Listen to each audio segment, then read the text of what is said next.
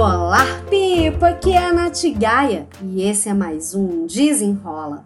O tema de hoje: Vivendo uma vida leve na quarentena. Sim, as coisas não estão andando muito bem do jeito que a gente tinha pensado e imaginado, né, para 2020. Mas aí é uma questão agora de adaptação, a gente entender o que que está acontecendo com a gente é, como é que a gente pode lidar da melhor forma dentro da nossa realidade, dentro daquilo que é possível pra gente, né? Na minha live Pomodoro da semana passada, eu tive uma convidada super especial, que é a Jaque, que ela é professora de inteligência emocional lá na Conquer, e é aqui de Curitiba, na Conquer de Curitiba, e eu chamei ela para falar exatamente sobre os impactos, uh, como é que a gente conhece um pouco quais são os pilares da inteligência emocional, enfim, e o impacto disso no nosso dia a dia de hoje, assim, nesse período de quarentena, enfim. E aí ela estava falando dos quatro pilares da inteligência emocional, e que o primeiro pilar é autoconhecimento, o segundo pilar é o gerenciamento das emoções, é a autogestão das emoções, o, ter, o terceiro pilar, que é a empatia, e o quarto, que são os relacionamentos. E durante a nossa conversa, ela foi dando dicas de como a gente pode exercitar cada um desses pilares. Uma das coisas que ela falou e que me chamou muita atenção é de fazer um diário da quarentena. É escrever um pouquinho todos os dias sobre como é que a gente está se sentindo, quais são os nossos medos, quais são os nossos anseios, como é que tá o nosso dia, enfim. Isso ajuda a gente a dar nome para as coisas, né? Para a gente nomear aquilo que a gente está sentindo. E o hábito da escrita, é, essa escrita, ela tem inclusive um poder muito terapêutico, que a partir do momento que a gente escreve no papel, a gente se conecta com aquilo que a gente está escrevendo, a gente consegue digerir melhor aquelas emoções, a gente tem mais clareza sobre aquilo que a gente sente. E aí, esse hábito é um hábito interessante, me chamou muita atenção. Eu já falei aqui de outras vezes sobre, por exemplo, o hábito da gratidão, de fazer um diário da gratidão.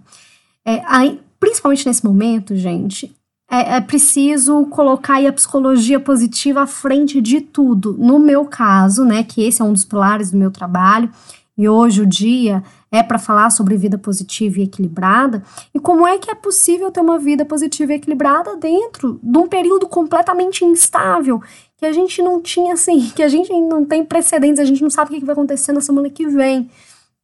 E aí, trazer esses elementos de autoconhecimento, é, de se olhar, e ainda na live a Jaque falou uma coisa muito interessante, que às vezes a gente é, quer encher o nosso dia de coisas, mesmo estando em quarentena, mesmo estando aí em isolamento, para a gente fugir do nosso vazio, para a gente fugir de estar em contato com a gente, de estar em contato com esses nossos sentimentos.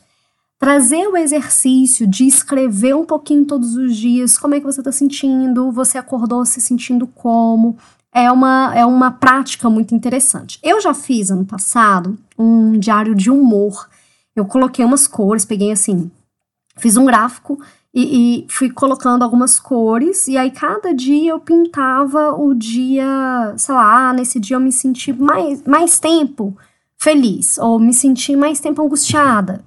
Fazendo esse tipo de diário de humor também me ajudou bastante. Trazendo essas ferramentas, o diário da quarentena, o diário da gratidão, o diário de humor, pode te ajudar a ver com mais leveza isso que a gente está vivendo. Outra coisa que a psicologia positiva fala que é para a gente usar as nossas forças, as nossas forças de caráter.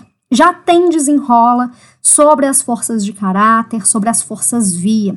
A gente tendo consciência e conhecimento de quais são as nossas principais forças e colocando elas no nosso dia a dia de forma consciente, você sim é capaz de aumentar o seu bem-estar. Isso é comprovado, isso é um estudo que foi feito é, junto com o pessoal do Martin Seligman, da psicologia positiva, e que não só foi comprovado, como eu sinto isso no meu dia a dia. Você não, não precisa acreditar em estudo, né? Porque aqui no Brasil, gente tá assim meio complicado, né? Por isso eu falo, coloca na prática e vê se funciona para você pode não funcionar 100%, né? Mas só de você estar em contato com emoções positivas, sobre coisas boas sobre você, você vai aumentar o seu bem-estar, sim. Você vai começar a olhar o copo meio cheio.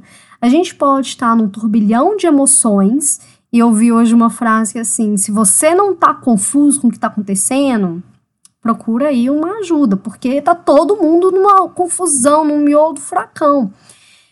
Mas é possível a gente levantar a cabeça, respirar, focar um pouco na gente, naquilo que a gente tem, no que, que a gente está sentindo, para a gente criar essa leveza tão necessária nesse período diferente. Eu ia falar um período difícil, mas é um período diferente.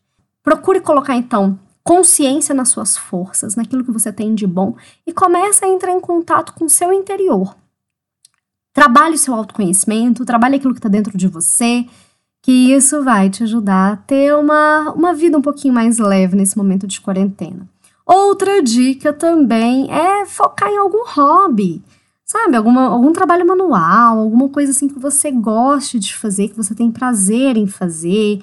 Seja uma dança, hoje está tendo tanta live de dança é, no Instagram, no YouTube. Você pode pegar alguma, sei lá, algum crochê, alguma coisa para fazer que vai trabalhar sua criatividade, que vai te colocar no movimento. Isso também te ajuda e muito. São tra trabalhos manuais, são trabalhos também bem terapêuticos. Você vai concentrar ali naquela ação, naquilo que você está fazendo e até esquece um pouco dessa realidade diferente.